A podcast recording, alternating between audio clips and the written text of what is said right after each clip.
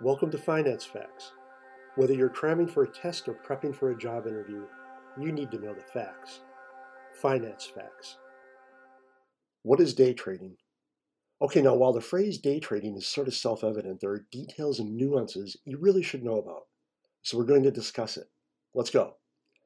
Day trading involves buying and selling financial assets in the same trading day.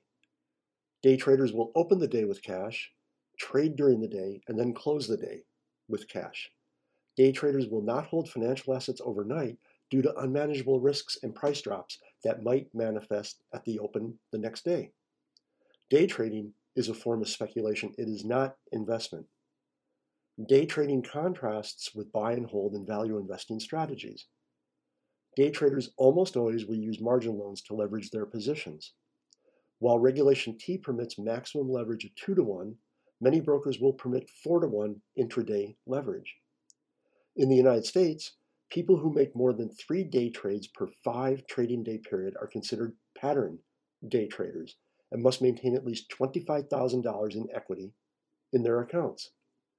Because of the leverage using margins entail, a day trader will have to exit a losing position very quickly.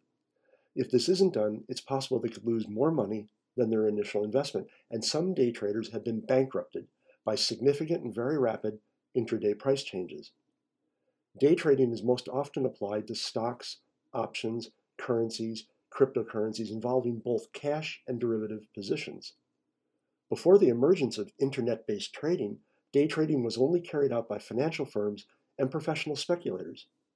Finally, Note that day trading doesn't always involve large sums of money, and some day traders operate with as little as $100 and will take their positions in fractional shares. Thanks for listening to Finance Facts. My name is Dave Coker.